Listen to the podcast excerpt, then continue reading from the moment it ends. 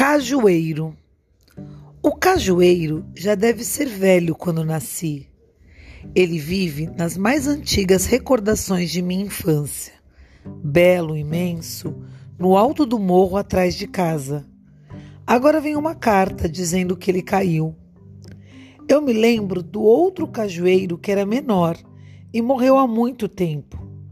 Eu me lembro dos pés de pinha, do cajamanga, de grande touceira de espada de São Jorge, que nós chamávamos simplesmente tala, e da alta saboneteira, que era nossa alegria e a cobiça de toda a meninada do bairro, porque fornecia centenas de bolas pretas para o jogo de gude.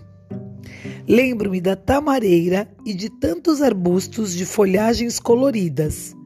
Lembro-me da parreira que cobria o caramanchão e dos canteiros de flores humildes, beijos violetas.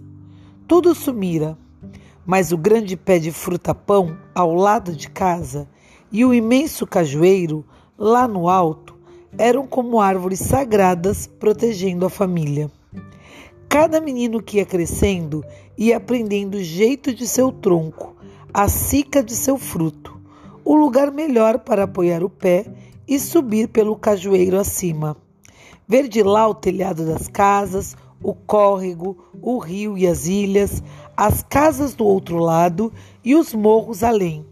Sentir o leve balanceio na brisa da tarde. No último verão, ainda o vi. Estava como sempre carregado de frutos amarelos, trêmulo de sanhaços.